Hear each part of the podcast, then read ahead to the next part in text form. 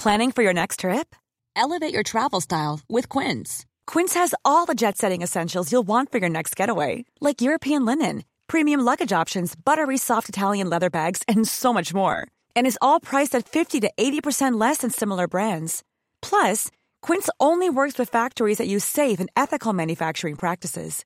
Pack your bags with high-quality essentials you'll be wearing for vacations to come with Quince. Go to quince.com slash pack for free shipping and 365-day returns. You know how to book flights and hotels. All you're missing is a tool to plan the travel experiences you'll have once you arrive. That's why you need Viator. Book guided tours, excursions, and more in one place. There are over 300,000 travel experiences to choose from, so you can find something for everyone. And Viator offers free cancellation and 24 7 customer support for worry free travel. Download the Viator app now and use code Viator10 for 10% off your first booking in the app. Find travel experiences for you. Do more with Viator. För mig så var alltså hockeyspelare överlag när jag var liten var, det var ju gudar nästan. Och just att få stå där på isen tillsammans med sitt lag och att de tar alla barns parti i den här frågan, det, det var fantastiskt.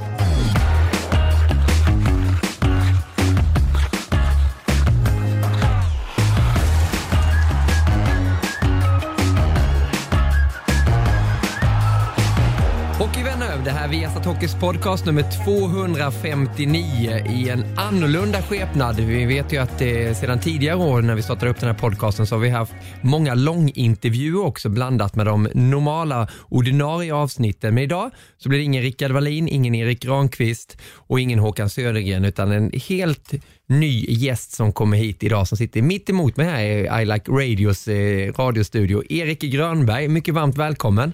Tusen tack för det. Hur känns det här? Det känns eh, fantastiskt att få vara här och eh, träffa dig.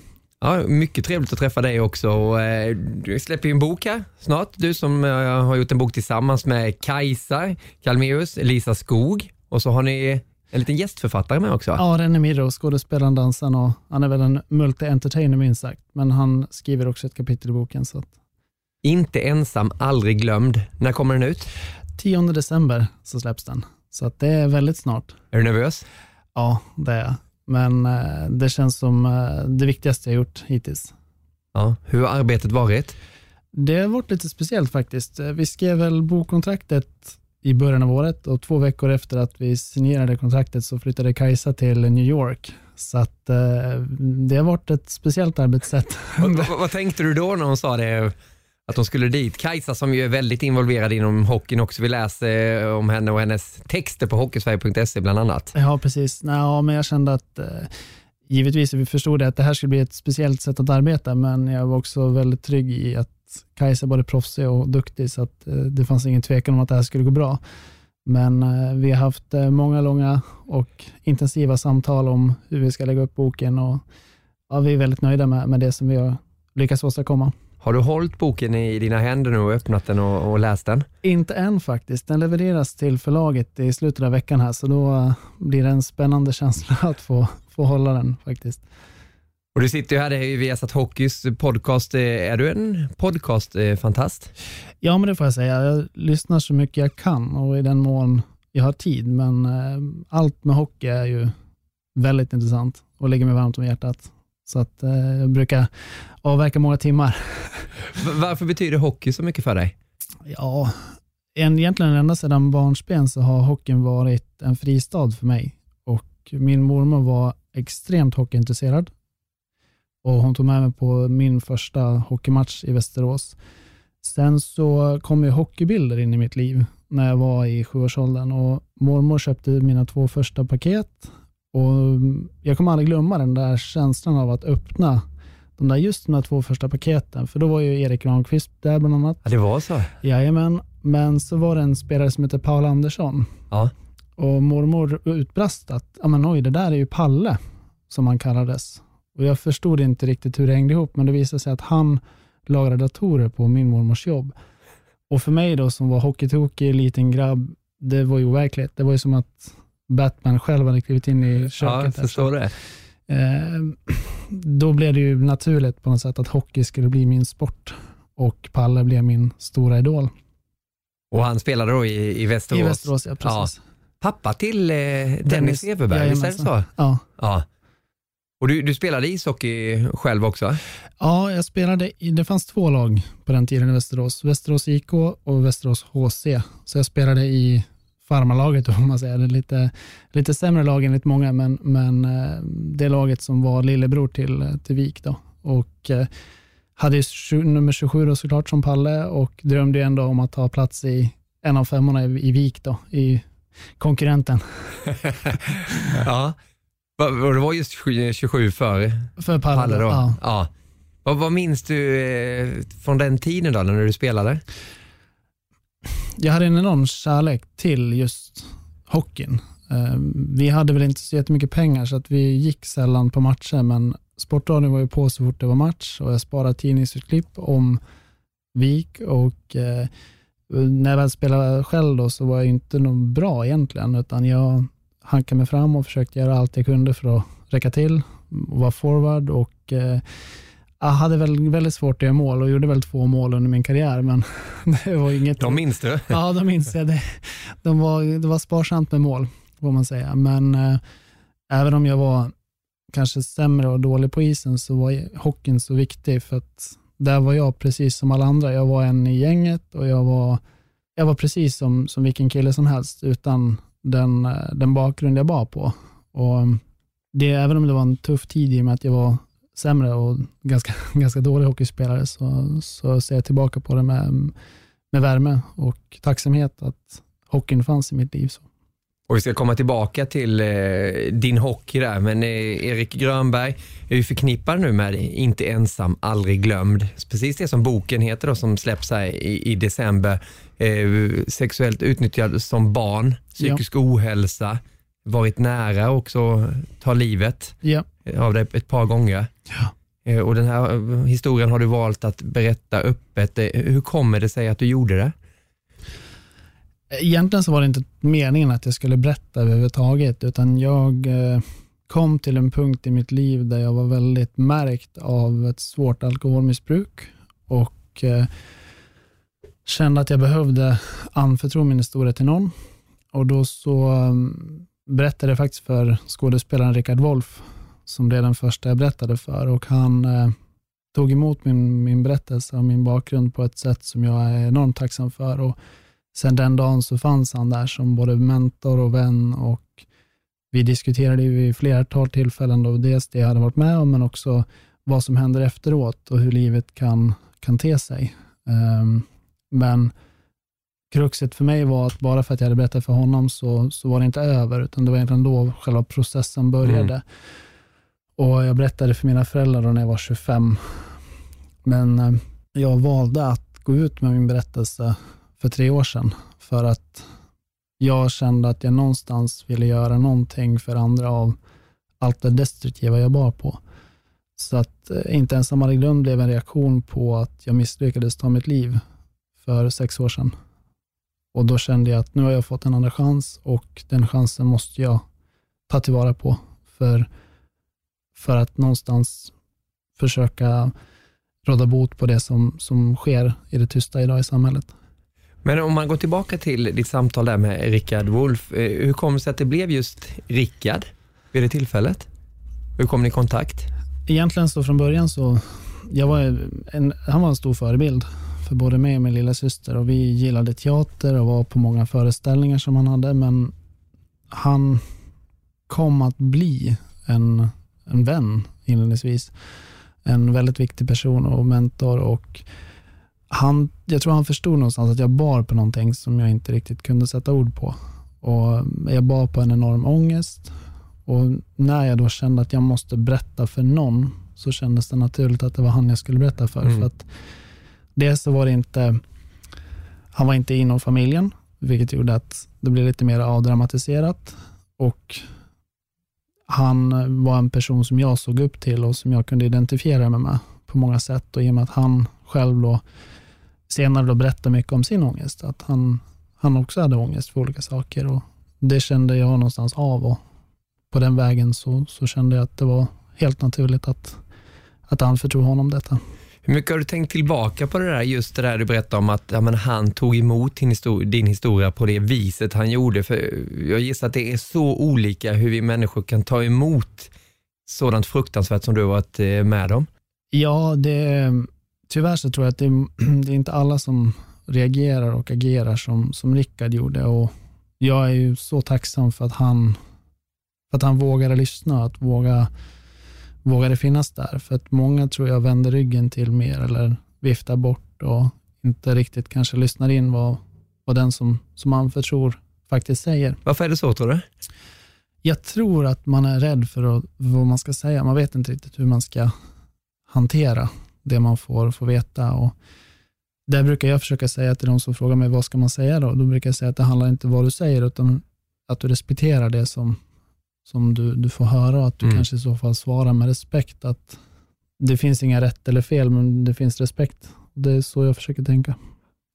Just det, efter det här samtalet också, eh, hur mycket svängde livet därefter? Hur mycket ny energi fick du? Egentligen inte kanske så mycket energi, snarare så blev jag ytterligare destruktiv. Jag har levt väldigt destruktivt i stora delar och stora perioder av mitt liv. Så att jag, även om jag hade berättat för honom, så var det egentligen bara en, att lyfta på locket. Och jag fortsatte att ha väldigt problem, um, eller så här ska jag säga, jag fortsatte att, att leva väldigt destruktivt efteråt. Vad innebär det egentligen? För mig så innebar det att um, ha en väldigt destruktiv relation till alkohol. Jag har kämpat länge med, att, med ångest och det har jag själv medicinerat med alkohol. Mm. Och framförallt i mitt fall så har det varit självkänsla.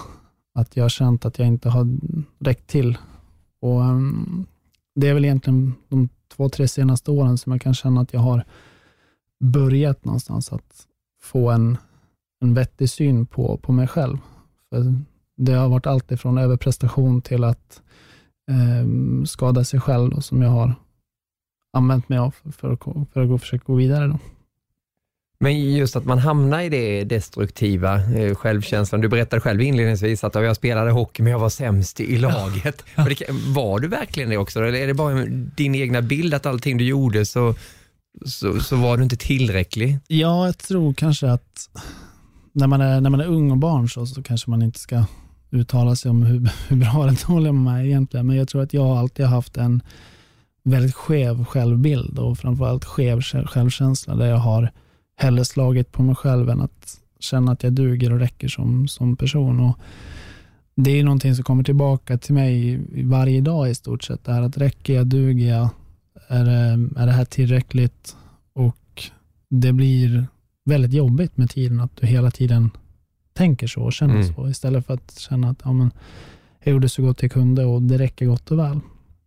Men vilken uppbackning fick du eh, under den där tiden egentligen då, när du var så ung? Du tänker när jag var barn? Eller när, ja, när du ja, var barn. Jag hade ju, om man ser utifrån sett, en väldigt bra barndom, får jag säga. Och Det är väl det som är skrämmande, tänker jag, när man tänker på samhället idag. Att om man ser, alltså jag borde inte ha utsatts. Om man ser till mina familjeförhållanden och hur bra jag hade det egentligen. Hur var familjeförhållandena? Eh, du får naturligtvis ja. ta det så privat du vill. Berätta precis det du vill Erik. Eh, väldigt bra, får jag säga. Jag hade mamma, pappa och lillasyster och eh, de fanns ju där och gav mig kärlek. Men jag hade ett enormt bekräftelsebehov och det var nog där som, som, den som utsatte mig såg sin chans. Att ja, men här kan jag ge Erik den här extra bekräftelsen så att jag får hans tillit och att han litar på mig. Mm. Men på så vis jag hade ju alla förutsättningar för en, en trygg barndom och det är det jag tror är viktigt att, att förstå att bara för att det ser bra ut på ytan så behöver det inte vara bra, utan det finns saker som, som sker som man inte vet om. Men gick du och väntade på något sätt att det skulle upptäckas någonting eller blev det här bara en normal vardag för dig att det fortsatte de här övergreppen? Det blev, jag ska säga att jag ville nog säga någonting, eller jag ville säga någonting, men jag vågade inte säga någonting. Utan jag la locket på och försökte någonstans att eh, leva vidare som att inget hände, hade hänt eller att inget hände. och var väldigt duktig på att eh, dölja. Alltså jag satte på mig en mask där jag var perfekt, och med perfekt menar jag inte givetvis perfekt på det sättet, men jag målade upp en bild av att jag hade en perfekt tillvaro. Både hemma och i skolan ja. och när du höll på med idrott? Precis, och för mig så blev det, ett, ett, det blev en flykt. En flykt in i ett sammanhang där jag, där jag inte kanske behövde tänka på det som, det som hände, för att då, där var jag en annan. Jag, jag var den perfekta, men sen det som hände bakom stängda dörrar, det, det ville jag inte tänka på då, eller försökte Nej. inte tänka på då. För, för, ingen fick ju misstänka någonting. Hur länge pågick det? det? Egentligen så blev jag fri från att jag tog studenten. Så att eh, studenten blev mitt sätt att fly från, från Sverige och min förövare. Men det som jag hade problem med var att han var också den enda jag litade på, min förövare, vilket gjorde att när jag kom tillbaka till Sverige och var ganska sargad efter en misslyckad utlandsresa där jag skulle ha jobbat, så var det naturligt att det var han jag anförtrodde min situation till, trots att han då hade utsatt mig i tidigare ålder. Hur kändes det? Det är väl det som jag tycker har varit jobbigast egentligen i min bearbetning, att man förstår hur liten man har varit och hur mycket maktstrukturer kan påverka en. Att du är i en beroendesituation till en person som har, han har skadat dig på så mm. många sätt, men du är ändå beroende av honom. Och det, det är det som gör mest ont idag, tror jag, att man känner att han hade sånt inflytande på mig, trots att han hade förstört stora delar av min barndom och uppväxt. Då. Vad, vad blev nästa steg där? Vad hände när du kom tillbaka? Ja, alltså jag försökte ju på flera sätt skapa en distans till min förövare. Och eh, oftast de som kände mig vid den, vid den här tiden, de har vittnat om då att jag hade ju en, alltså jag reste skytteltrafik mellan Sverige och andra länder för att försöka skapa ett, eh, ett avstånd och eh, man kan ju tänka sig att jag gjorde något dramatiskt, att jag rev upp allt och sa nej nu, nu drar jag, men mm. det var snarare så att jag drog mig undan och försökte i tystnad gå i exil och försöka försvinna från, från honom. Om man tittar på det här, jag läste statistik idag faktiskt då att ett utav fem barn blir sexuellt utnyttjade i Sverige. Mm. Ett utav fem barn. För mig helt frapperande uppgifter. Eh, för dig naturligtvis eh, har du vetat om det här länge gissar jag. Tror du att det är ännu fler till och med? Ja, jag tror att det är ännu fler. Mycket för att det är ett så stort mörkertal. I Sverige? I Sverige. Och mm, jag kan tänka mig att, som jag, som jag upplever det, så är det att man, inte, man pratar inte om det. Man har inte pratat om det egentligen förrän nu på senare år. Så att ju mer man pratar om desto mer så tror jag att man vågar, man vågar berätta kanske, eller att man vågar, vågar säga så här ligger det till. Ja. Vem hade du att berätta för sedan? Det var ju Rickard var det första. Ja, det var det första sen. Det var, det var, därför blev han så viktig för mig, för att han, han var en helt fantastisk människa och var en person som verkligen brydde sig, alltså verkligen lyssnade. Och det tror jag var skillnaden för mig där, att jag var så rädd för hur han skulle reagera när jag berättade för honom. Och så reagerade han på ett sätt som jag inte var beredd på i positiv bemärkelse. Att han, han lyssnade sakligt och han fanns där. Vi pratade om det som hade hänt, men det var inte så att det var hela världen, utan Nej. det var en del av mig, fast det definierade inte mig och det tyckte jag var väldigt skönt. Sen så dröjde det då innan jag berättade för mina föräldrar. Varför dröjde det? Mest för att jag var rädd för hur de skulle reagera och att de hade fortfarande relation till han som utsatte mig. Så att jag visste att det skulle bli en väldigt konstig situation för dem när jag berättade att ja, det här har hänt och det är den här personen som har gjort det. Men det var egentligen inte tänkt att jag skulle berätta för dem heller, men där blev det mer att jag inte orkade Nej. hålla det inombords och spela teater i och med att vi träffade förövaren i olika sammanhang där det var familjesammankomster, men då det kom till en punkt där jag inte orkade längre. Nej. Och hur tog föräldrarna det? Jag skulle säga att de, de tog det på, på bästa möjliga sätt, om man får uttrycka sig så i ett sånt här sammanhang. Men de, de verkligen tog mina ord på allvar och insåg hur, hur allvarligt det, det faktiskt hade varit. Mm. Men hade ingen aning om vad som hade Ingen skett? aning ens, nej. Nej. Men jag var också en, jag var en ganska speciell, jag var ju ensam varg på flera sätt och det gör att när jag utsattes så drog jag mig undan. Men det var ju inte så konstigt att jag drog mig undan i och med att jag fortfarande var en ensam varg. Mm. Så att det blev ju inte extrem på det sättet, utan jag blev mer extrem i att prestera och det kan man ju koppla samman med att jag var ambitiös. Så Mm. att de hade ingen aning eller någon anledning egentligen att misstänka någonting. Vad, vad hände därefter då med förövaren som dina föräldrar också då kände väldigt väl som du var inne på? Eh, De, eh, de konfronterade honom Ja. faktiskt och frågade vad, vad är det som har hänt här egentligen. Och han erkände det han hade gjort, men menade väl att han inte hade gjort något fel egentligen, utan han hade ju bara hjälpt mig då att, att bli man, då som han uttryckte det. Och eh, därefter så klippte de banden då med hela den familjen då, mer eller mindre. Så att, Men ingen polisanmälan och, och sånt? nej, och det var aktivt faktiskt jag som sa ifrån det, för jag vill inte polisanmäla. Varför det? Dels så orkade jag inte faktiskt. Men sen kände jag att jag, eh, jag är väl väldigt konstig på det viset, men jag kände att jag vill inte skada honom. Och det, mm, det låter jättekonstigt kanske i och med att han utsatte mig och förstörde så mycket för mig, men jag blev så, jag var så rädd för att göra någon illa. Och det är ju fortfarande idag. Att det, det är det sista jag vill göra någon illa, fast jag själv har blivit illa behandlad så, så är det det sista jag vill. Liksom. Och det, ja, det kan man ju ifrågasätta på Ja. många sätt. Tror du att du kommer tänka annorlunda när du blir ännu äldre Erik? Det Kring tror just den jag. frågan. Det tror jag absolut. Och jag, Ja. jag kan känna idag så har jag nästan, jag har kommit till den insikten att jag hade nog velat, velat polisanmäla, men Ja. där och då var jag inte redo för det. Jag var för skör på, på många sätt. Händer det att du träffar den här personen fortfarande eller ser? Han lever inte längre Inte faktiskt, men Nej. när han levde så hände det att jag såg honom på avstånd Ja. i, min hemstad. då. Men det, det som jag tyckte var så obehagligt med det var att jag blev barn på nytt. Så att jag har en, en sekvens som en kompis till mig upplevde. Det var att vi pratade i telefon och sen så ser jag min förövare då ett par hundra meter bort. Och min kompis som jag pratade med säger att jag vet inte vad som hände Erik, men du bara började stamma. Och jag minns egentligen ingenting från den här, det här scenariot, den här sekvensen, mer än att jag får en kalkhår som går genom hela kroppen och att jag nästan börjar gråta för att jag är så rädd.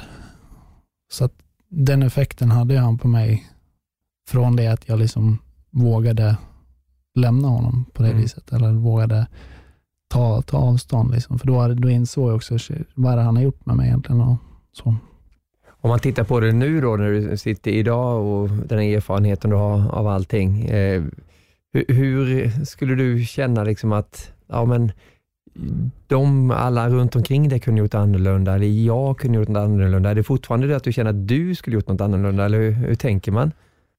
Man pratar ändå liksom att en utav fem barn blir sexuellt utnyttjade. Det är ju väldigt många små också då, som inte vet vad som är rätt och fel. Jag tänker att det viktigaste som nu då, det är att man, man pratar om det med, med barn, man pratar om det Mm. med, med alla egentligen, om att det här händer och så här är det. Men jag vill, eller har liksom känt att jag vill inte gå tillbaka och tänka att så här kunde mina föräldrar ha gjort annorlunda eller så här kunde jag ha gjort annorlunda. För att det, jag tror inte man blir, man mår inte bättre av det. Utan det är snarare att det som har hänt, det har hänt. Och jag kan inte påverka det, men jag kan påverka hur jag ser på mitt liv idag och imorgon. Och alla har vi vår ryggsäck och det viktigaste är hur man packar den. Och där kan jag känna att min, min ryggsäck är kanske lite tyngre vissa dagar och då får jag bära den med omsorg istället. Hur gör man det egentligen? Jag tror det är viktigast att man är snäll mot sig själv och att man är medveten om hur kraftfull ångest kan vara exempelvis, hur kraftfull det kan vara, hur kraftfullt det kan vara att man har minnen som, som lever kvar och att man i en sån situation är snäll mot sig själv och Mm. inser att min reaktion i en sån här situation kanske är förknippad eller sammankopplad med det som hände tidigare och att jag då kan få lite förståelse för mig själv och hur jag reagerar och hur jag agerar i vissa situationer. Men när du ser tillbaka på den historien då som kommer i den här boken, då, Inte ensam, aldrig glömd, eh, där ni har skrivit ner allting. Du ska inte berätta precis allting här när vi ska läsa den här boken också, givetvis. Eh, är du förvånad över det som hände därefter du hade berättat? Du, du har berättat att du, du försökte ta ditt liv och det destruktiva livet då med, med alkohol och hela den här biten också. Att det tog den vändningen? Nej, jag är inte, jag är inte så förvånad egentligen att, eh, att jag valde den vägen. Och där får jag väl säga att mycket av det jag försöker göra idag när, jag, när människor hör av sig till mig som, som bär min bakgrund eller liknande bakgrund eller bär på psykisk ohälsa i stort, så försöker jag uppmuntra dem att inte välja den vägen. Men eh, det är lättare sagt än gjort mm. också. Och eh, Jag tror i mitt fall så handlar det om att jag försökte fly undan min bakgrund och försökte fly i flera olika situationer. Att dels jag försökte flytta utomlands och märkte att nej, det hjälper inte. Då försökte jag jobba istället. Så att jag hade väl fyra, fem jobb parallellt och för att någonstans hålla tankarna i schack. Och så märkte jag att när jag kom hem på kvällen då, då var, var ju tankarna fortfarande kvar. Och Då kände jag att alkohol blev ett sätt för mig att komma till ro och få tyst på de tankarna som, som hela tiden rörde sig i huvudet. Då. I din ensamhet då? I min ensamhet. Med flaskan? Yes. Ja. Så att det var egentligen ett sätt för mig att få sova, vilket i sig är jättetragiskt, men jag kände att på dagarna gick det bra, för då så var jag igång och sysselsatt, men direkt när jag kom hem i ensamhet så, så kom ju tankarna. Och så gick det så pass långt då så att du hade bestämt dig för att avsluta ja. ditt egna liv? Ja. Orkar du berätta om det? Jag eh, hade försökt, eller jag ska inte säga försökt, men jag varit, hade varit, gjort några tafatta försök um, tidigare. Jag hade måttat med knivar mot, mot huden. Och samtidigt som jag hade gjort det så var jag också rädd för att tänka mig misslyckas. Då kommer de ju säga att jag har skurit mig. Ja. Jag hade ställt mig på broar och gjort olika saker för att någonstans kanske våga göra det slutgiltiga försöket. Då. Men jag hade bestämt mig att den aprildagen 2013, då skulle jag lämna.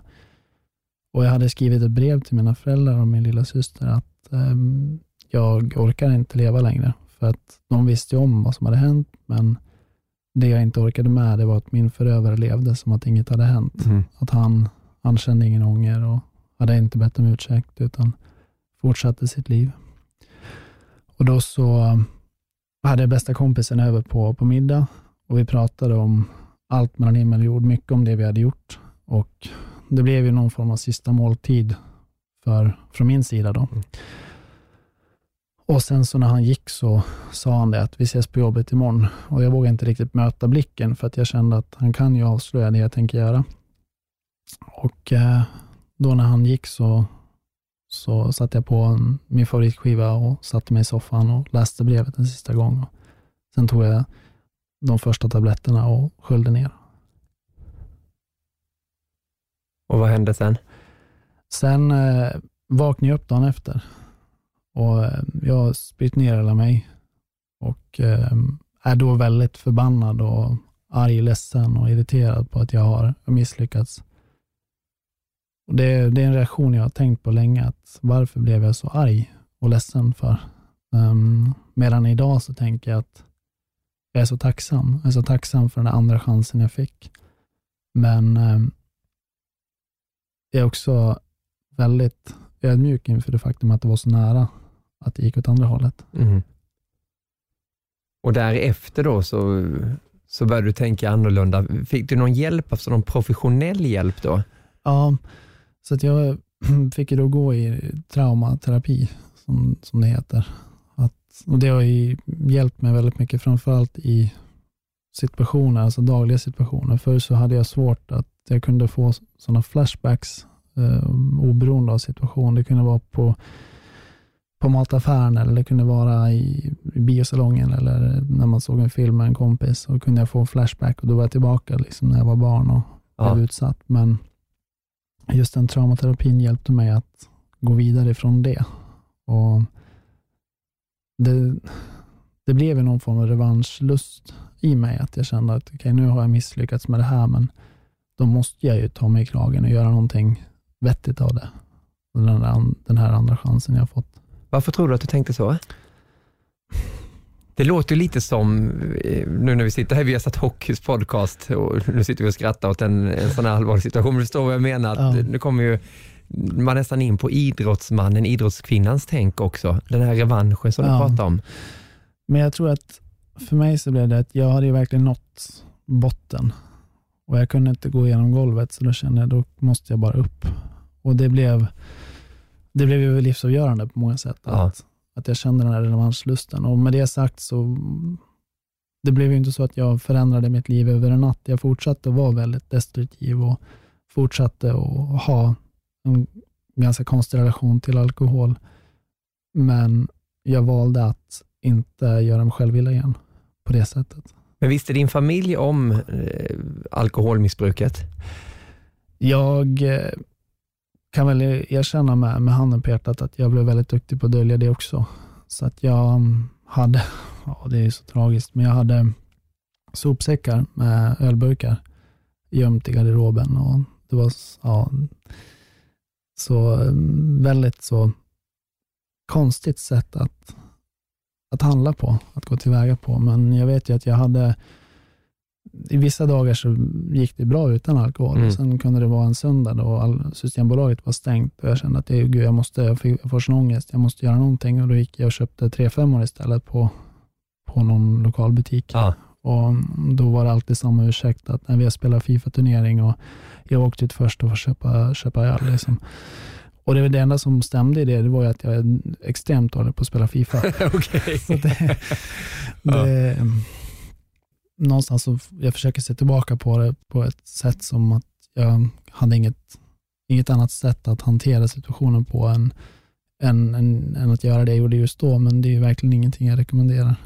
Men du, du, pratade där om att du gick och fick lite professionell hjälp. På egen hand, vad sökte du för vägar i övrigt? Meditation eller du du pratade om ditt hjärtan till hockey till Ja, det, Per Andersson i början och Västerås där. Ja, precis. Hockeyn har ju varit för mig och är än idag en fristad. Så att jag, eh, ibland kunde det vara så att jag satte mig i en hockeyhall bara. Så tidigare i mitt liv då när jag gick gymnasiet, så varje håltimme spenderade jag ju i Rocklundahallen, då, det som numera är ABB Arena Nord. Och då satt jag egentligen bara på, på läktaren. För att jag var ensam där också, men där var jag trygg. För det var min borg och min, min fristad. Och eh, där, på så vis så fortsatte jag att, även då i vuxen ålder, mm, att jag lyssnade på hockey, jag såg på hockey, jag gick på hockey, läste om hockey. Men sen blev eh, löpning i skogen blev min, min, min nästa fristad. Så där kände jag att jag, jag fick en väldigt trygg tillvaro och en, en ganska lugn, en lugn sinnesstämning. Så. När du ser tillbaka på det, varför tror du att hockeyn gav dig den fristaden när du satt där i Rocklunda? För jag gissar att de inte tränade alltid heller A-laget eller att det var Nej, aktiviteter. precis. Ibland så var det alldeles, alldeles tomt där, men jag tror att det handlar om att jag eh, dels såg tillbaka på min och mormors relation. Eh, vi var ju de som gick på hockey, jag och mormor. Och att det var den delen av min barndom som var väldigt trygg. Att jag eh, förknippade den med så mycket fint. Men än idag så, så räcker det med att jag kommer in i en hockeyhall och hör puckar som skjuts mot en sarg så är jag, är jag lugn. Det är så skönt. Och jag och min sambo går ju mycket på hockey just för att dels är vi väldigt intresserade, men, Ja. men sen är det en, en viktig del av mitt liv. Och om man tittar på eh, den delen och det, det när du började spela själv där också. Eh, Känner du tillbaka att ja, men det är hockey jag skulle vilja fortsätta med? För du, du slutade ju i tidig ålder, var du 12-13 år? Ja, ta 13 år. Jag, eh, jag hade nog velat fortsätta på många sätt. Jag, eh, vi fick en ny tränare och han eh, kom ifrån övre juniorlagen, alltså I18, J20 Mm. tror jag, och höll på mycket med inkilningar mot oss. Då. Och det, det var någonting jag inte riktigt uppskattade på flera sätt. Men sen eh, så gjordes det en grej då av att jag gillade Palle. För att det var inte riktigt okej att hålla på vik när man spelade i VOC. Trots att de spelade i olika divisioner. Ja, så okej, blev jag det, förstår. väldigt, så det blev speciellt. Men när jag pratade med mina kompisar som är hockeyspelare så är det kanske inte det som händer på isen som jag saknar mest, utan det är lagkänslan och sammanhållningen i ett lag som jag, jag ska inte säga att jag avundas, men jag hade önskat att jag fick uppleva den mer. Så. Men vad var det för typ av inkilning och sånt som hände? Ja, vi skulle kissa på varandra i duschen och ja, men den typen av, av eh, påhitt. Då. Så att det var det var inte kanske det bästa för 12-13-åringar. Och inte där du befann dig då? Nej, eller? Inte, inte där jag befann mig heller i, i, mitt, i mitt liv vid sidan av heller. Men kände du då också att du tappade den där tryggheten? Ha, nu händer det saker här också. Eller hur var det? Jag tappade tryggheten som spelare, det. Ja. Eh, definitivt. Eller som lag, eh, lagmedlem skulle jag säga. Men eh, just det här med att se på hockey hade jag fortfarande kvar mm. som, som min stora trygghet. Då. För att det var, där var det inte, det var andra spelregler kände jag. Berätta lite också hur, hur, du upplevde och hur du kände dig inombords då när ni hade en manifestation nu då med det här Inte ensam, aldrig glömd och i, vi säger Rocklunda, vi säger ja. inte ABB. Jag vet att många västeråsare vill ju ha att det ska vara Rocklunda fortfarande. Eh, men då var det, var det Västerås mot Modo? Västerås mot Modo, ja. ja. Och eh, det var, eh, ja, det är nästan svårt att prata om. Det, det var som att vara barn igen, fast någonting jag aldrig riktigt hade kunnat drömma om. För att jag, eh, jag har ju haft så mycket trygghet i dels Rocklundahallen såklart, men också så mycket kärlek till Vik och Västerås. Och eh, när de ställde upp sig på på blå linjerna och gjorde den här manifestationen så tänkte jag det här händer inte. Det, det är inte verklighet. Och att då få krama om Fredrik Johansson och Tobias Enström efteråt var helt, en helt absurd känsla. Och sen också att många av, av killarna i laget är ju kompisar. Ja. Och att de väljer att göra det på det sättet de gör det är också det är storartat. Millions of people have lost weight with personalized plans from Noom. Like Evan, who can't stand salads and still lost 50 pounds. Salads generally for most people are the easy button, right? For me, that wasn't an option. I never really was a salad guy. That's just not who I am. But Noom worked for me. Get your personalized plan today at Noom.com. Real Noom user compensated to provide their story. In four weeks, the typical Noom user can expect to lose one to two pounds per week. Individual results may vary. How would you like to look five years younger? In a clinical study, people that had volume added with Juvederm Voluma XC in the cheeks perceived themselves as looking five years younger at six months after treatment. Look younger, feel like you. Add volume for lift and contour in the cheeks with Juvederm Voluma XC. Reverse signs of aging by adding volume to smooth laugh lines with Juvederm Volure XC. For important safety information and to find a licensed specialist, visit juvederm.com. That's J U V E D E R M.com. Not for people with severe allergic reactions, allergies to lidocaine, or the proteins used in Juvederm. Common side effects include injection site redness, swelling, pain, tenderness, firmness, lumps, bumps, bruising, discoloration, or itching. There's a risk of unintentional injection into a blood vessel, which can cause vision abnormalities, blindness, stroke, temporary scabs, or scarring. Talk to a licensed specialist to find out if it's right for you. Och hur det sjöngs i hallen också. Ja, så... Fick jag gåshud av när jag tittade på klippet. Ja, för klacken hade, de hade bestämt sig för att själva göra en manifestation då, tillsammans med, med laget. Så klacken eh, sjunger då inte ens som hade glömt samtidigt då som den här manifestationen gjordes på isen. Det... Gick du ta in det där nere på isen då, där du stod? Att det här, är, det här är för Erik Grönberg, det är du som är initiativtagare till det här i din hall, om vi får kalla det för det också då, där du har haft som fristad. Ja, det var, det är väldigt svårt. Um, det är lite den så som man får får nypa sig i armen lite grann och tänka att är det, händer det verkligen eller är det jag som har drömt det? Och för mig så var ju, alltså hockeyspelare överlag när jag var liten var, det var ju gudar nästan. Och just att få stå där på isen tillsammans med sitt lag och att de tar alla barns parti i den här frågan, det, det var fantastiskt. Hade du varit med och organiserat någonting innan hur det skulle vara den här dagen? Ingenting. Ingenting. Jag hade, vi gjorde en sak med Färjestad faktiskt, när de mötte Brynäs eh, någon vecka innan och då så hade jag överlämnat en eh, tröja till respektive lagkapten innan nedsläpp då, så det var väl det enda jag hade, hade sagt då, liksom att så här gjorde vi i Karlstad. Men sen var det Västerås som styrde upp hela, hela situationen. Hur tacksam är du för Västerås? Ja, det, Hockey. det, finns, det finns inga ord faktiskt. Eh, och det tror jag, jag har försökt säga det till, till Palle Andersson också, att han är ju en, en vän till mig idag, Mm.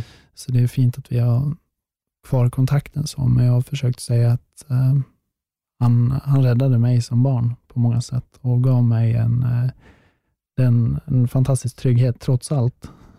Och det, det, jag kan liksom inte tacka dem nog. Det går inte. Men hur, hur tar han emot det när du säger sådana ord? Som får mig att rysa här på andra sidan bordet där, där vi sitter och spelar in det här. Ja, jag, jag hoppas i alla fall att han känner att eh, det han gjorde för, för mig var där och då det, det viktigaste som kunde hända. Och för honom som hockeyspelare så kanske det var någonting man gör varje dag, men för mig var det verkligen att ge mig ett minne för livet och en, eh, en situation som jag aldrig kommer glömma.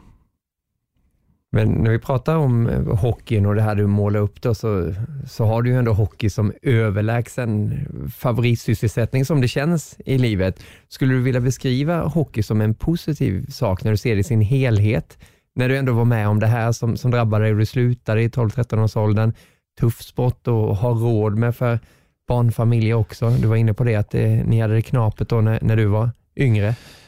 Ja, men definitivt. Alltså det är ju en, jag tror sport överlag, oavsett vilken sport man, man pysslar med, så tror jag att det finns enormt mycket glädjeämnen. Men hockeyn i sig, och det är när jag lyssnar på eh, mina kompisar som har spelat länge aktivt och de, de har fått så enormt mycket glädje av det. Och Det är väl som jag kan känna att det, det är den verkligheten som jag ser i alla fall, att man, man har enormt mycket, mycket tillbaka av hockeyn på många sätt. För nu i dagarna, det räcker ju att gå in på sportbladet.se eller hockeysverige.se eller Expressen, vad ni vill, eller via Free, vår egna sida, för att läsa om alla skandaler nu då Ja. som rullar upp. Det är ju som en metoo-rörelse, fast hockeyns version här, att stora ledare som har vunnit precis allting faller och eh, nu kommer sanningen fram hur de har agerat. Mike Babcock, här, Johan Mm. Franzén, berättade ju att eh, han med sina hjärnskakningar fått utstå så mycket mobbing nästan då Mm. av Mike Babcock. Det har ju varit andra namn där också, Bill Peters då som anklagad för rasism och Mm. fysiskt våld mot spelare i laget. Hur, hur känner du när du läser och hör om detta? Det är jättetråkigt tycker jag. Alltså det är tragiskt att dels att man, man förstör glädjen och kärleken till idrotten för så många genom att bete sig på det sättet som de här tränarna har gjort. Men tyvärr så tror jag också att det är en indikation på hur samhället har sett ut fram tills idag. Det har varit mycket tystnadskultur oavsett var man har befunnit sig. Och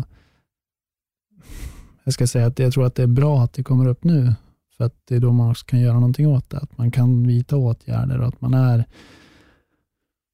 mer medveten om att det, det finns den här typen av, av tränare eller ledare som, som faktiskt förstör mer än, mer än vad de gör nytta. Även om de har vunnit mycket titlar. så. Men vad tänker du kring det här också? Det, det, det här är ju spelare, Johan Franzén, eh, jag menar, spelare som har vunnit precis allting också. Att inte de eh, vågar gå ut och tillsammans med sina lagkamrater offentligt eh, menar med barn, hur ska barn våga prata? Nej, Vi pratar om en utav fem barn som är sexuellt utnyttjande och just det här att prata som ni kom in på är det absolut viktigaste. Ja, hur svårt blir inte det för barnen när, när inte vi vuxna heller vågar prata? Ja, det blir ju en väldigt svår paradox och ett moment 22. Och jag tänker att vi är kanske inte där än riktigt, men vi är på väg dit att man, man börjar prata om det och att det blir en, ett, sätt, ett förhållningssätt till de här frågorna som är för barnens skull. Mm. Så att man, man har ett öppet klimat och man både som ledare och förälder och vårdnadshavare, att man vågar prata men också att man som barn vågar öppna sig och säga att det här, liksom, det här händer. Och det, jag vet inte varför, hur, hur det kan vara så att människan blir elak och destruktiv i mångt och mycket. Det, nej, det, det är fruktansvärt. Men ser du någon förändring? Du är ute och föreläser väldigt ofta nu då, eh, både för barn, ungdomar och vuxna också antar jag. Eh, ser du någon förändring när du är ute och föreläser om det här som du gör nu? Jag ser en vilja i varje fall. På vilket sätt? Att, att det finns en vilja att börja prata om det.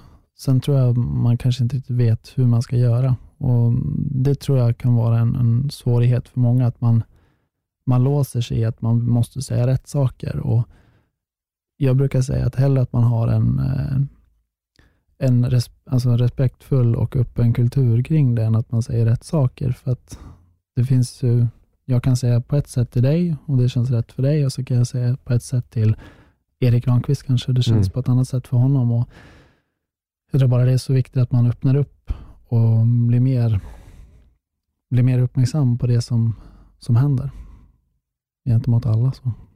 Och vad händer ofta efter du varit ute och haft en föreläsning, om vi tar till exempel med ett juniorlag i ishockey?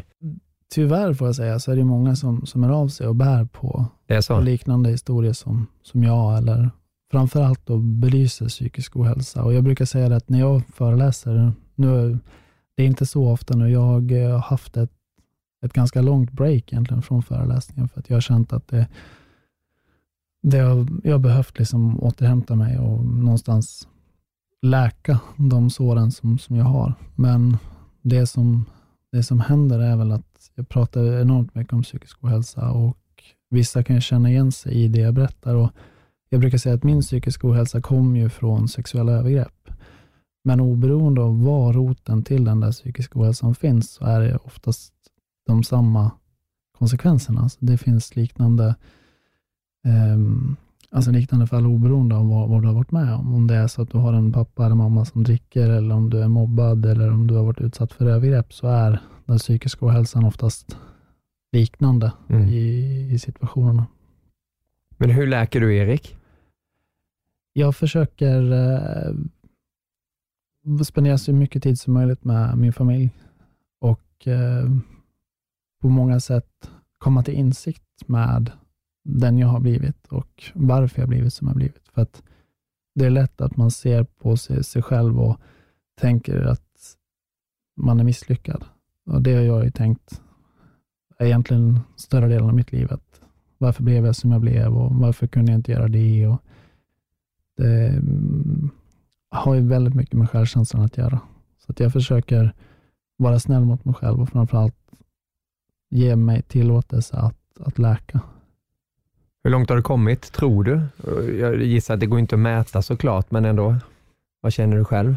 Det går, det går sakta framåt, gör det. Uh-huh. Men eh, jag känner att mm, arbetet med boken har varit det jobbigaste jag gjort, eh, men också det viktigaste jag gjort. Men framförallt så känner jag att jag har kommit till många insikter. Att jag, jag känner att jag har vissa ärr som jag inte riktigt eh, har bearbetat klart de har jag liksom börjat bearbeta nu och det känner jag har gett mig en, en skjuts i rätt riktning. Så. Men just det där med psykisk ohälsa, om vi vänder det mot idrotten också, så bör det ju öppnas upp där nu, att man vågar prata om det. Precis. Jonathan Hedström gör ju ett jättejobb. Han besökte ju NHL-studion och pratade ja, precis, om det här.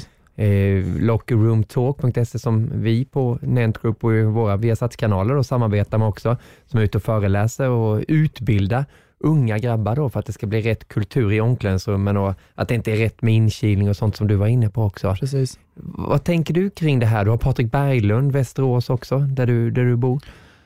Jag hoppas ju att man, man, ju längre tiden går, desto mer öppet klimat blir det.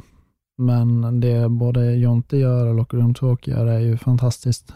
Och eh, Jonte är ju en, en god vän till mig och en väldigt viktig vän till mig och vi pratar ju oftast om våra bakgrunder. Vi har ju, även om vi kommer från två helt skilda bakgrunder, så är ju våra sätt att tackla psykisk ohälsa, eller det sättet vi ser på psykisk ohälsa, om man ser till våra egna liv, är ju väldigt liknande varandra.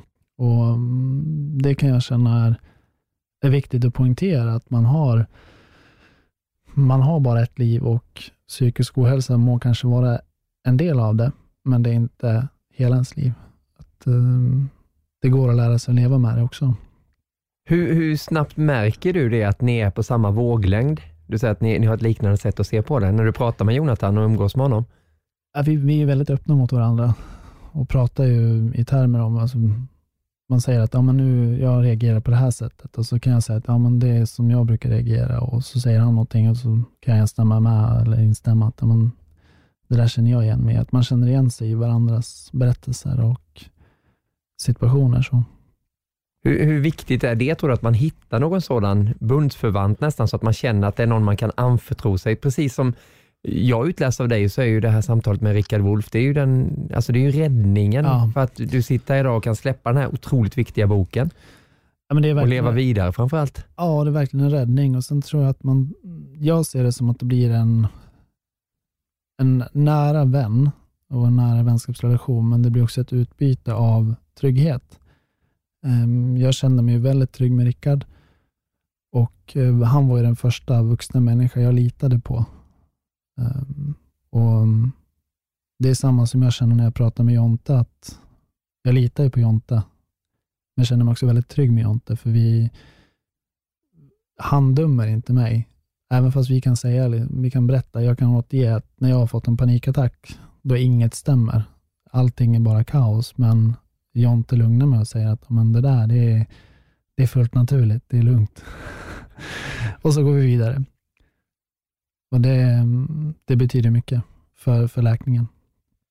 Men om man eh, tittar på hela den här biten just med, med idrottsmän, eh, jag menar som Jonte berättat då i Anaheim att han fick åka straffrunda då för att han vägde ett kilo för mycket. Därefter så eskalerade allting och han rasade i vikt och ja. sen rasade hela livet i, i stort sett där också. Hur, hur skrämmande är den, den biten att det drabbar elitidrottsmän också, som det nästan känns ännu mer tabu för att berätta att de lider av någon sjukdom. Patrik Berglund, alla började prata om, men oj vad många miljoner han bara ja. slänger bort för att han åker hem från Buffalo, där han uppenbarligen inte trivdes. Hur mycket, hur mycket irriterar det dig? Att inte ja, idrottsmännen får också ja, vara människor? Det jag blir förbannad ska jag säga, för att jag kommer, jag kommer precis från en, en lunch med en kompis som har varit, ja, hon har haft lite samma situation faktiskt, att hon har ju levt sin dröm och spelat sin idrott på, på högsta nivå, men haft saker runt omkring som har varit jättejobbiga. Och det har folk svårt att förstå. Och Sånt irriterar mig jättemycket för att när dagen är slut så är vi fortfarande bara människor. Mm. Och eh, Visst, det, man kan se det som ett privilegium att få, få göra det man drömmer om och det man brinner för, fast det viktigaste är att man mår bra. Och Det är upp till var och en hur man mår bra. Och eh, Jag tycker det var stort av Patrik att faktiskt lämna NHL åka hem och lyssna på, på sig själv. Nu känner jag inte honom tyvärr privat så, men jag har hört mycket om honom och tycker att det är storartat och framförallt så tycker jag att det är modigt. Att man går mot strömmen och går sin väg och lyssnar på sitt hjärta. Och det här som Robin Lehner gjorde då, som var väldigt tidigt ute med hur dåligt han mådde och hur destruktivt liv då, likt med dig där Erik, ja. som, som han ledde också då, just att han satte an den tonen fick ju på något sätt hela NHL och idrottsvärlden i Nordamerika också öppna upp känns det som. Ja, sen tycker jag det är stort att man vågar vara ärlig, för det är som jag kan känna att jag har varit väldigt ärlig med att jag har varit väldigt destruktiv, men jag känner samtidigt att det är det enda sättet jag kan berätta min historia på. Eh, jag kan inte försköna eller berätta att det är bättre än vad det var, för att det blir inte sanningsenligt vare sig mot mig eller mot min omgivning. Och samma med Robin, där att man, man berättar att så här är det. Och det är inget konstigt, men normen säger att man inte ska berätta. Och därför berättar man inte. Nej. Vilket är jättekonstigt. Ja. Och därför är det så stort att de, de vågar gå ut och säga att så här är det. Jag, jag måste spela hockey i världens bästa liga, men jag är, jag är människa. Mm. Och Det är precis som du vågar gå ut med det här och sen dra igång allt du har gjort också. Du berättade om de här tröjorna som du delade ut i, i Karlstad inför en Färjestad-match. Ja. Eh, utveckla det lite just med, med tröjorna, vad det har betytt för dig. Ja, egentligen från början så var tanken bara att få berätta min historia. Och parallellt med att jag ville berätta min historia så kände jag att jag ville göra ett ställningstagande. För att Palle betyder ju som sagt jättemycket för mig som förebild och hockeyspelare och autografer har ju varit en stor del av mitt liv. Men just att som förebild stå upp för någon annan betyder så mycket. Och eh, tanken med hela, hela initiativet var att försöka få dels så många som möjligt givetvis att ställa sig bakom initiativet, men framförallt att lyfta tabut från, eller kring rättare sagt, den här frågan. Och det, där kan jag känna, det är som jag brukar säga när, när jag, de gånger jag föreläser, att jag har det som ett collage. Jag brukar visa upp med, med bilder då på folk i den här tröjan. Och Det är ju alla möjliga människor, allt ifrån privatpersoner till eh, släktingar till mig, till, till någon hockeyspelare. Och jag brukar säga att oavsett vem det är som bär tröjan, så är det en person som har flera personer runt omkring sig som kanske bär samma eller liknande historia som jag, mm. som jag har gjort och gör. Så det, det, det, blir, det blir väldigt känslosamt. Så. Och just då när det visas upp för sociala medier, det ju, kan ju vara väldigt mycket negativt i dagens samhälle med det och hur det påverkar vårt, vår psykiska hälsa också ja. med den delen såklart. Ja. Men samtidigt så kan man ju sprida sitt budskap där också. Något som verkligen den här kampanjen har gjort. Hur upplever du det när du satt igång mobiltelefonen och så ser alla de här personerna då som är förebilder stå med din tröja? Ja, det blir en väldigt overklig känsla eh, på många sätt. Men sen, jag tänker på det som ett, ett, någonting vi har gjort tillsammans. Att det är vi tillsammans som har åstadkommit detta. Men sen brukar jag säga att oavsett på vilket sätt man stöttar eller på vilket sätt man lyfter frågan så spelar det ingen roll vad man gör. På sista raden så är jag mest intresserad om man, om man vågar stå upp för barnen. Sen när man gör det via det initiativet jag startade eller något annat, det, det spelar egentligen inte så stor roll. Det viktigaste är att man gör någonting. Och det, och som vi pratade om innan här med, med olika organisationer, att man kan hjälpas åt. Och det är så mm. jag ser att man, man hjälps åt. Sen är det klart att det är fantastiskt att se att det har spritt sig så mycket. Men, Till och med utanför Sverige, eller ja, utanför Sverige också. Hur, hur har det utformat sig? Ja, det, det, det har blivit så bara. Så det är några gamla NHL-spelare, så Bernie Nichols och Knuckles Nyland har ju varit med. Och det känns också rätt märkligt egentligen att ja. de, de också har varit med och bidragit. Men återigen att det, det är flera, väldigt, väldigt många som är delaktiga i att det blir en sån spridning. Om man tittar på det, förresten du översatte det också då till, till engelsk text. Ja. Hur blir det då? Uh, not alone, never forgotten. Ja, det låter ju också det låter coolt, eller hur? ja, precis, ja. precis. Men du, idrotten, hur viktig är den, tror du, för att, eh, ja, men för att vi ska börja må bättre i dagens samhälle? Jag tror att den, den är livsviktig, eh, livsavgörande. Jag kan bara säga till, till mig själv att när jag har varit eh, destruktiv, då har jag varit väldigt destruktiv. Jag har haft som perioder av enbart destruktivitet. Det har inte bara varit alkohol, det har varit hetsätning och det har varit alla möjliga sätt att försöka eh, skada sig själv. Eh, men eh, när jag har mått bra så har jag också använt löpningen som, eh, som en tillflyktsort. Och bara där kan jag se hur bra jag mår när jag rör på mig. Och Det i sig blir en väldigt viktig del i en läkande process. Eh, jag har en, en god vän, Johan Molin heter han, spelade hockey i Västerås också och är idag yogainstruktör. Och vi, har många, vi har haft många intressanta diskussioner, jag och Johan, just kring läkning och i hans fall då, liksom att han, han lär ut yoga idag och det blir en sån häftig effekt att man kan hitta sinnesro i, oavsett om det är yoga eller om det är hockey, men att du gör någonting med din kropp som gör att du, du finner trygghet. Mm. Och det, det tycker jag är häftigt. Men om du går in och sätter dig i Rocklunda och det skulle visa sig vara eh, Viks åttaåriga killar och tjejer som kommer ut och ska ha ett pass. Vad tänker du när du ser de här barnen och det, det samhället de växer upp i nu? Nu är inte du lastgammal, det var inte jättelänge sedan du var ja, där. det vet jag Men ändå, det, um, det är en intressant frågeställning. Jag är bekymrad är jag faktiskt. Varför? Um, jag ser dels jag, jag ser mycket fina krafter som, som rör sig i samhället. Det finns mycket gott som händer, men det finns också mycket skevt som, som kommer upp. Och framförallt idag när vi lever via våra, våra telefoner så um, blir jag bekymrad. Och de idealen vi, vi förmedlar till, till den yngre generationen. Jag kan bara jämföra, jag, när jag var liten så var det, det var ju hockeybilder som gällde och Ja. autografer och idag så har man ett helt annat förhållningssätt. Och det, med det sagt så det, det oroar mig. Sen är det klart att man inte behöver samla på hockeybilder och autografer, men just det fokuset på prestation, på utseende, på att vara den perfekta versionen av sig själv tror jag inte är nyttigt för någon. Och just att man kanske inte får vara barn, att man verkligen liksom pressas till saker som man inte ska behöva vara med om. Jag pratade med en juniorakademi faktiskt häromdagen bara inom hockeyn och vi hade en diskussion där om föräldrars sätt att eh, verkligen pressa sina barn till framgång.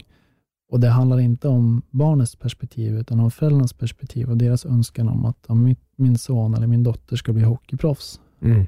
Och um, barnet får liksom inte riktigt yttra sig, utan det är bara förälderns åsikt och dröm och vision som, som spelar in. Och det, jag tror inte det är sunt någonstans.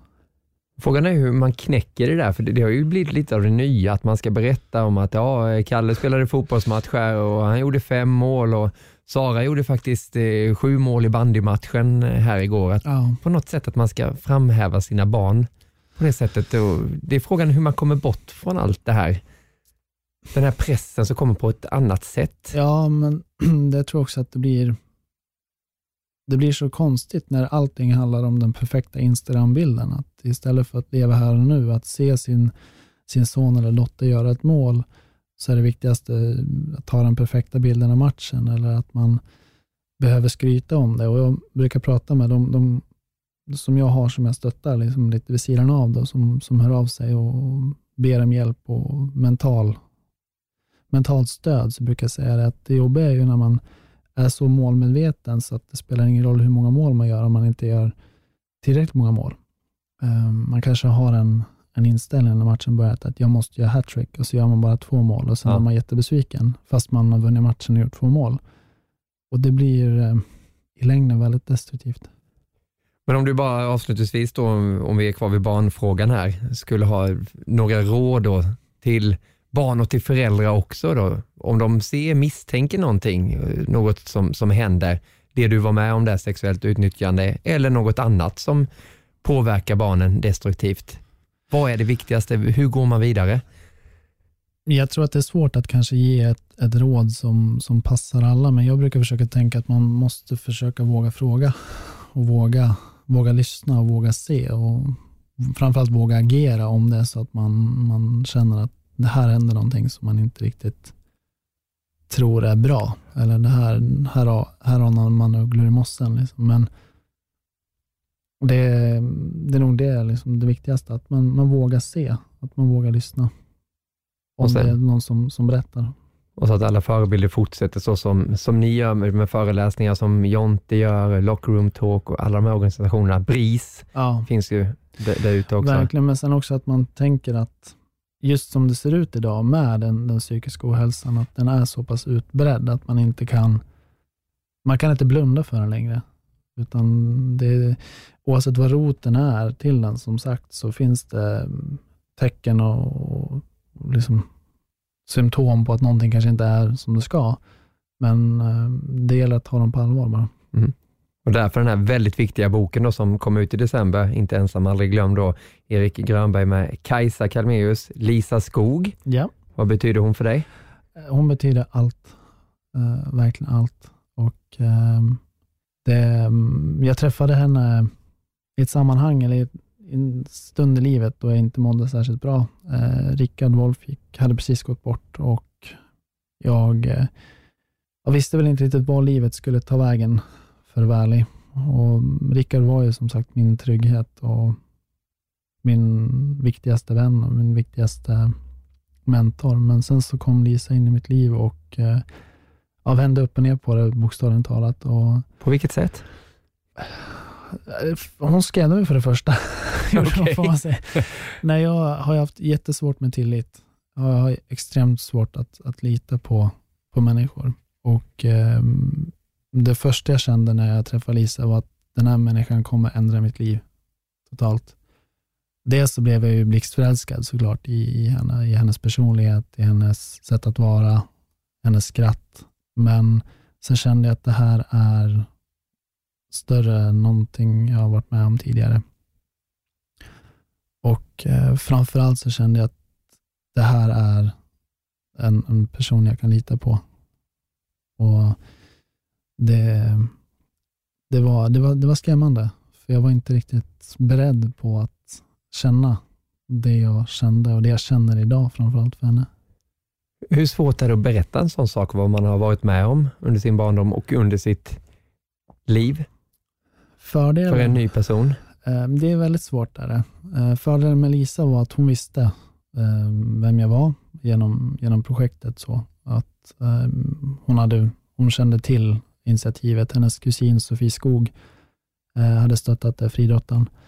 Och på så vis hade hon hört talas om projektet tidigare och visste att jag hade varit utsatt. Men det, det är jättesvårt och jag, jag har dragit mig länge, eller innan jag startade initiativet så drog jag mig för att berätta om det. För att jag visste inte riktigt vilken reaktion jag skulle få av människor jag berättade Nej. för.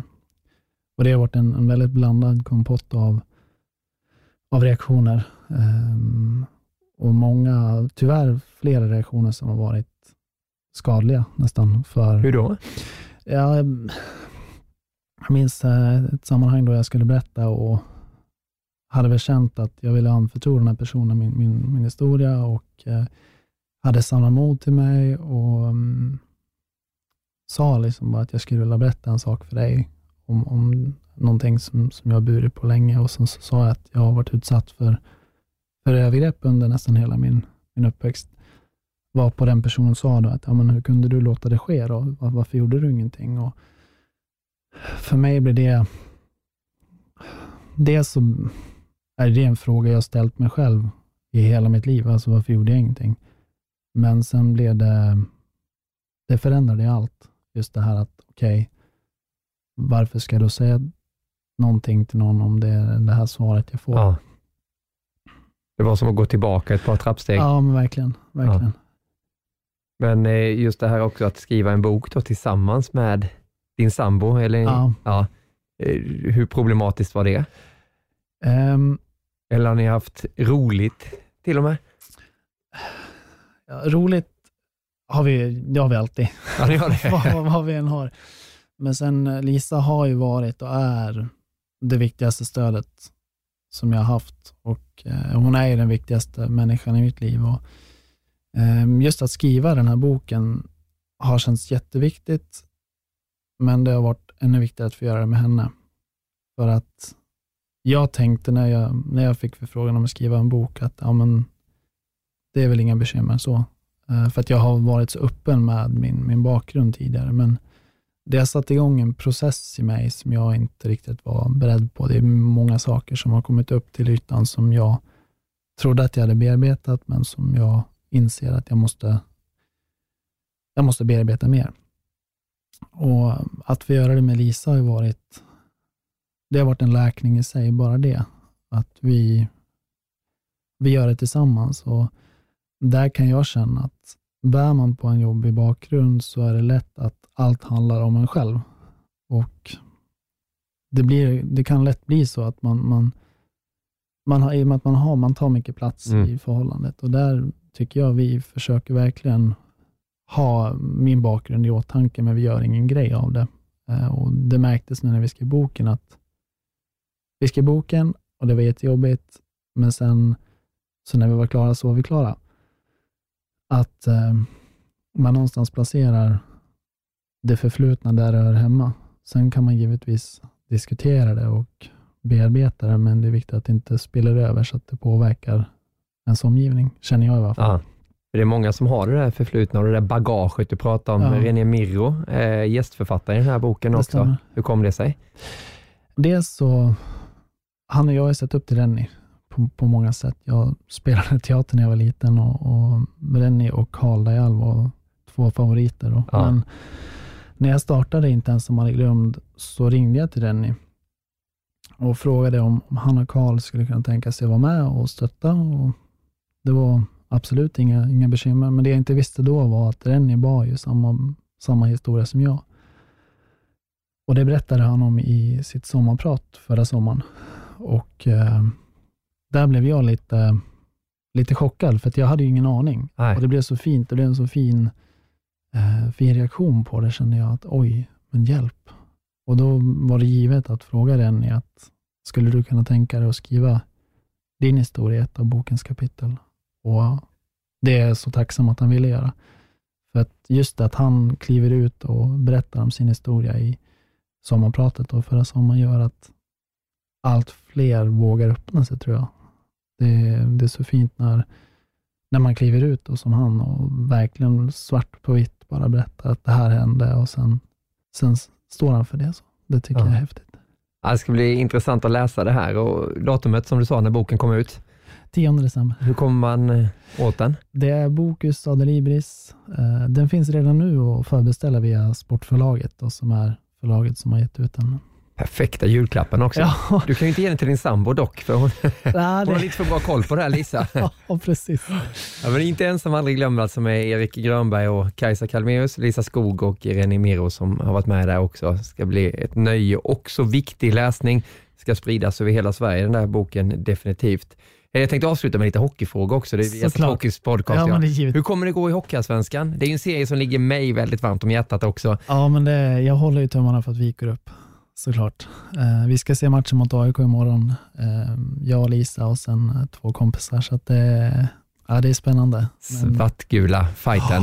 Ja. Men det är många bra lag där. Björklöven, Ja, Vassa. Modo, Timrå. ja, det är många, Karlskoga. det är tajt i år alltså. Ja. Det, är, det är väldigt tajt. Ja. Men det, den, den är en serie som har vuxit med åren på många sätt och jag känner väl att jag vill ju väldigt gärna att Västerås går upp.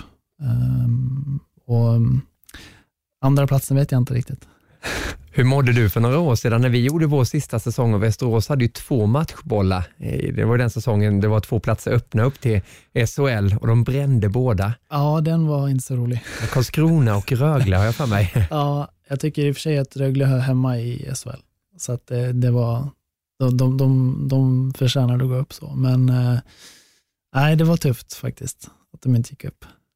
Du, en annan Erik, eh, din namn då, Erik Granqvist, han brukar alltid säga ja du ska ha dina listor Niklas, men nu har inte jag förberett dig för det här. Nej. Men om du skulle få ranka dina tre favorithockeyspelare från Sverige och börja med trean, tvåan och ettan, hur skulle det låta då? Och det får Oj. vara hur du vill, det behöver inte vara de som har presterat bäst.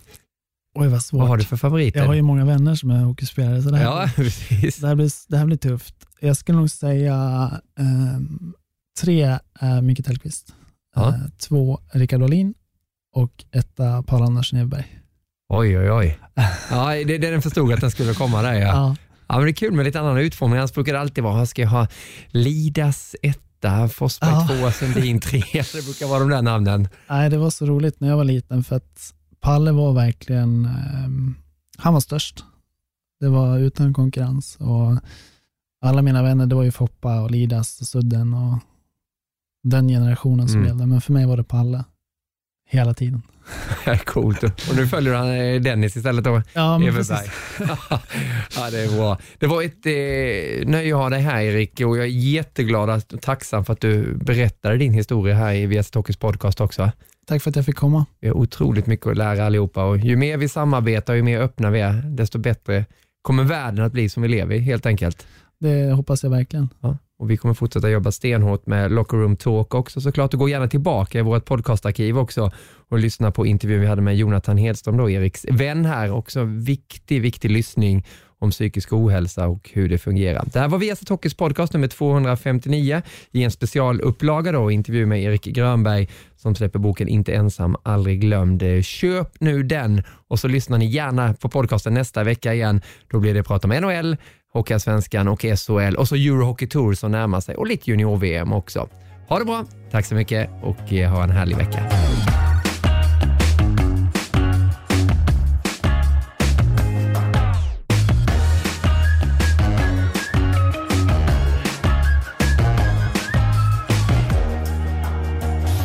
produceras av I like radio. I like radio.